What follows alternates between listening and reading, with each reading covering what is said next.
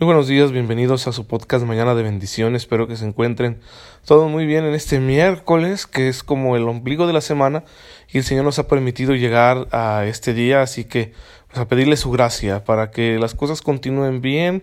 Y si ha habido alguna caída, algún tropiezo, algún descuido, algún pecado, acogernos a su misericordia y recomenzar. La misericordia de Dios no es solo una experiencia de perdón, donde somos aceptados con nuestros errores, sino también es una experiencia de gracia para ser transformados y poder recomenzar nuestra vida, no como si nada hubiera pasado. Sabemos lo que ha pasado y ha dejado huellas, tendremos que trabajarlas, pero es una oportunidad para ponernos de pie sabiendo que el amor de Dios por nosotros sigue siendo fiel y ofrecerle nuevamente nuestra lucha. Así que si eso ha sucedido, no tengas miedo, no te detengas, no te estanques, si caíste no te quedes revolcándote en el suelo, levántate, levántate en el nombre de Jesús y continúa, van a estar las mismas tareas esperándote, la misma vida, y tú cuentas con la gracia y el amor de Dios, el perdón de Dios, para enfrentar nuevamente todo eso, y si fallaste en santificarlo anteriormente, hoy con la gracia de Dios no fallarás.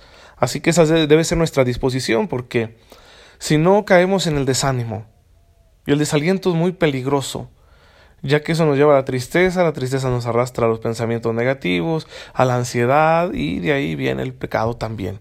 Esos factores psicológicos alimentan el pecado, porque nos pueden estresar tanto, nos pueden poner en tal estado de debilidad, que luego no podemos con las tentaciones que vengan y podemos caer en el pecado. Así que hay que pedirle a Dios también esa tranquilidad, esa serenidad psicológica que nos viene bien para poder recomenzar nuestra vida todos los días, porque esto nos va a pasar quizá siempre. ¿sí? A nadie canonizan en vida. ¿sí? Aun todos los santos, los mejores, los más virtuosos, los más heroicos, tuvieron que luchar todos los días y recomenzar una y otra vez de mil maneras. En ese recomenzar, no solo hay una restauración de nuestra vida, cuando nos acogemos a la misericordia de Dios, sino también un pequeño crecimiento. La experiencia de debilidad, la caída, el error, nos hacen caer en cuenta de nuestra necesidad de ampararnos siempre en Dios y hay un aprendizaje también. Así que hay que sacarle lo positivo, aprovechar nuestras propias caídas, nuestras propias faltas. Bien hermanos, pues eh, qué bueno que Dios nos ame de esta manera y nos permita recomenzar siempre Vamos a continuar con nuestra catequesis de la iglesia, las notas características, las dimensiones fundamentales de la misma según el credo. Hemos hablado, hablado, ya de la unidad y la santidad. Hoy vamos a abordar el tema de la catolicidad. La iglesia es católica. ¿Qué significa? Bueno, es un término de origen griego que quiere decir universal. Y es porque en ella está Cristo la Iglesia es administradora del misterio de Cristo, de la salvación de Cristo, de la misión de Cristo. Y todo eso es para todos los hombres, para todo el género humano. Cristo es para todos los hombres. Sí, Cristo es eh, el Redentor universal, el único mediador entre Dios y los hombres. Es la palabra de Dios hecha carne y esa palabra es para todos. Es una palabra que quiere hablarle a todos los pueblos, a todas las naciones, a todas las razas. Por eso la salvación es universal. Y si la Iglesia, cuerpo de Cristo, es la administradora de esa salvación universal, entonces ella misma como comunidad es universal. Recibe de Cristo la integridad del tesoro de la salvación que ofrece a cada cultura, tomando lo bueno también de cada cultura y elevando y mejorando todo aquello que es perfectible, a la luz del Evangelio. Sí, la Iglesia está llamada a llevar a todos los pueblos al encuentro con Cristo. Cada pueblo aportará algo bueno. Cada nación, cada cultura aportará algo bueno a la Iglesia de Cristo. Pero también en cada cultura encontraremos elementos incompatibles con el mensaje salvador de Jesús, y esos elementos incompatibles habrán de ser desechados, purificados, corregidos. La Iglesia quiere ofrecer lo único que tiene a todas las naciones, el encuentro con la salvación que Cristo ha realizado amorosamente por nosotros en su cruz y resurrección. Todos los pueblos que se encuentran en la iglesia están llamados a desarrollarse según la fe de la iglesia. Y por eso cada pueblo que se encuentra con el Evangelio a través de la iglesia se convierte al mismo tiempo en misionero. Sí, hace 500 años otros vinieron a traernos el Evangelio aquí a nuestras tierras, cuando México no existía. Lo que había era un cúmulo de pueblos, con culturas y lenguas diversas, y con una historia también muy trágica. Ciertamente el, ese encuentro de los misioneros con estos pueblos se dio en un contexto histórico que a nosotros nos causa mucho conflicto, porque se habla de conquista. ¿sí? Efectivamente, los españoles vinieron y desarrollaron aquí dos procesos. Un proceso de confrontación bélica, de guerra, de violencia, de muerte, en el que los bandos no los podemos así poner tan claros, decir, ah, españoles malos, indígenas buenos. No, eso no es cierto. Porque realmente muchos indígenas colaboraron con los españoles ya que estaban hartos de la opresión ejercida por el imperio azteca. Y eso se daría después con otros pueblos, según fueran extendiéndose por las tierras de lo que actualmente es México. Y el otro proceso es el proceso de colonización, que vienen y establecen un sistema de administración a la europea, en el cual desafortunadamente la mayoría de las veces los pueblos indígenas fueron considerados ciudadanos de segunda, servidores, carentes de muchos derechos que en cambio sí tenían los españoles, y bueno, eso generó también una especie de estratificación social pues muy poco edificante, ¿sí? Pero en medio de esos procesos la fe llegó y conquistó los corazones de muchos. Y se fue extendiendo. Y después ya es el, el pueblo mexicano que surge de ese encuentro entre las naciones indígenas y la nación española, a través del mestizaje, el pueblo mexicano luego empieza a dar también sus propios misioneros. El primer santo mexicano, San Felipe de Jesús, pues era un criollo asentado aquí en la Nueva España, y que se fue a misionar a Filipinas. Se convierte de su vida de comodidad, de burguesía, y se fue a misionar a Filipinas, luego una tormenta y lo lleva él y a sus compañeros hasta las costas de Japón. En Japón había persecución contra la iglesia y entonces allá murió mártir. Entonces todo pueblo que es cristificado en el seno de la iglesia, luego tiene que dar sus aportaciones y sus frutos. Un pueblo que ahorita es objeto de misión, mañana será un pueblo misionero. Y ahí se muestra la universalidad también de la misión de la iglesia.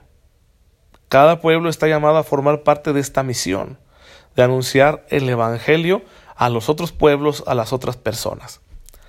Y en cada pueblo se van constituyendo iglesias particulares, comunidades, porciones del gran pueblo de Dios, porciones de la iglesia, que mantienen una comunión de fe, una comunión de la celebración de sacramentos, una comunión con el obispo, a imagen de la Iglesia Universal.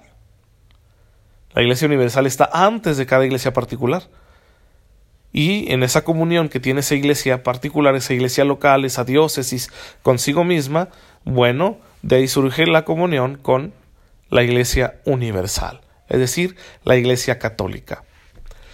Este término, que algunos quisieran encontrar en la Biblia, y no lo vamos a encontrar, eh, empezó a ser utilizado en la primera mitad del siglo II por San Ignacio de Antioquía, obispo de esa, de esa sede de Antioquía, que va camino a Roma a sufrir el martirio en tiempos de aquellas persecuciones tan crueles, y de camino escribe una serie de cartas a diferentes comunidades y personas.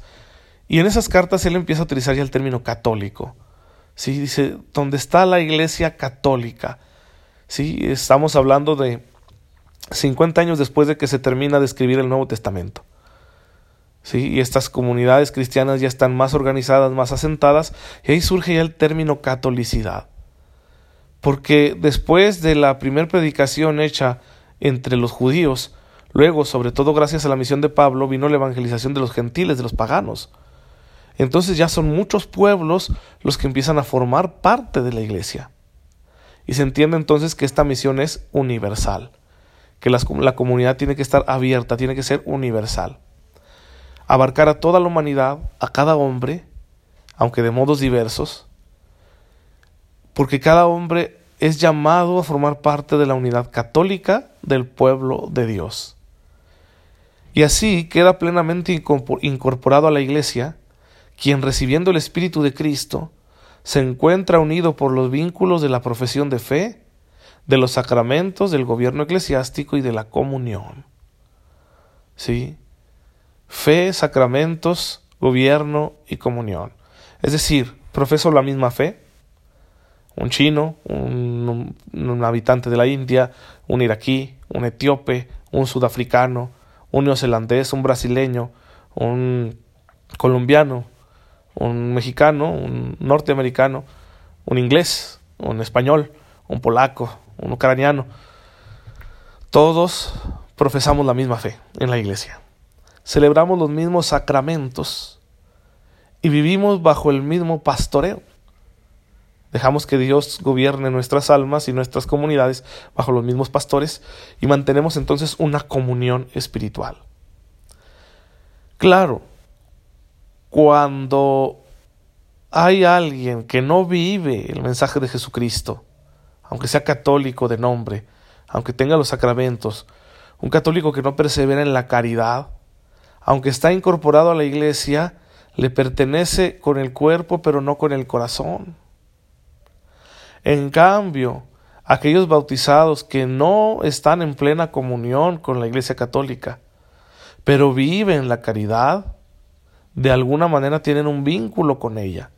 Y esto lo dice el compendio del catecismo en el número 168. Es decir, hay hermanos nuestros bautizados válidamente, pero que no están en comunión visible con la Iglesia Católica, con el Papa y los obispos, que quizá no conservan la integridad de la fe ni de los sacramentos, que no viven bajo un mismo gobierno eclesiástico. Sin embargo, al vivir en conciencia la caridad como Cristo la pide, tienen un vínculo con la Iglesia. Primero por ese bautismo y segundo por su respuesta generosa al Señor. Sí, qué interesante decir, va a haber gente más católica fuera de la Iglesia Católica que algunos católicos, ¿sí? Claro, no nos asustemos, es que así es el fenómeno humano. Podemos decir que pertenecemos a muchas cosas y luego a la hora de la hora estamos viviendo en la incongruencia. Es como este término cuando alguien dice yo soy católico pero no practicante. Yo puedo también decir que soy vegano pero no practicante porque me encanta la carne. ¿Sí? Entonces no, o eres o no eres, ¿verdad? Bueno, Dios nos ayuda a todos a convertirnos, porque debemos estar siempre en crecimiento. Nuestra pertenencia a la iglesia debe ser algo asumido, encarnado, integrado en nuestra vida personal, y no como quien está en un club y tienen su nombre apuntado ahí en la lista. No, no podemos nosotros conformarnos con eso. No voy a misa que me pasen lista, ¿sí? Sino que es mi vida, es mi familia y yo lo asumo completamente porque es lo que el Señor me pide y de esa manera voy a crecer en fe, en esperanza y en caridad para ser santo como el Señor quiere en medio de mis circunstancias. Así que no importa si eres hombre o mujer, no importa tu condición social, no importa la educación que has recibido, no importa tu color de piel, ni tu raza, ni la lengua que hables, ni si tienes una discapacidad o no, lo único que importa es que profeses la fe en Jesucristo, tal y como lo enseña la Santa Iglesia Católica. Y así formarás parte de esta iglesia que va caminando en la esperanza en medio de muchas luchas, como una barca en medio de la tempestad, hacia el reino que nos espera en el cielo, donde ya muchos de los nuestros nos están esperando, y eso nos alienta. La carta a los hebreos habla muy bonito de esto, yo te recomiendo que leas los capítulos 11 y 12 de la carta a los hebreos para descubrir esta esperanza de la iglesia que peregrina hacia el cielo. No nos desanimemos si hoy vemos cómo las olas del mar en el mundo pues azotan la barca de la iglesia, parece que la van a echar abajo, no es cierto. Eso nunca, nunca ha sucedido ni podrá suceder porque Jesucristo se lo prometió a Pedro. Le dijo claramente, sobre ti voy a edificar mi iglesia y las puertas del infierno no prevalecerán contra ella. ¿Sí? Pase lo que pase. Así que siempre tenemos la esperanza de ir unidos en la catolicidad de la iglesia hasta que un día seamos perfeccionados por nuestro Señor. En el cielo, ahí nos alegraremos todos juntos al ver su rostro. Hermanos, bendigamos al Señor en esta mañana también por el misterio de la Iglesia Católica. Señor, Padre Todopoderoso, en tu infinito amor y misericordia enviaste a tu Hijo para redimirnos, y Él ha querido establecer una iglesia en la cual todos los pueblos sean congregados para que te adoren a ti, único Dios, y reciban de ti la única salvación. Concédenos vivir siempre plenamente nuestra pertenencia a la Iglesia, anunciar la verdad del Evangelio a todos los pueblos y crecer cada día en caridad. Te pedimos esto por tu amado Hijo Jesucristo nuestro Señor. Amén. El Señor esté con ustedes. La bendición de Dios Todopoderoso, Padre, Hijo y Espíritu Santo, descienda sobre ustedes y los acompañe siempre. Nos vemos mañana, si Dios lo permite.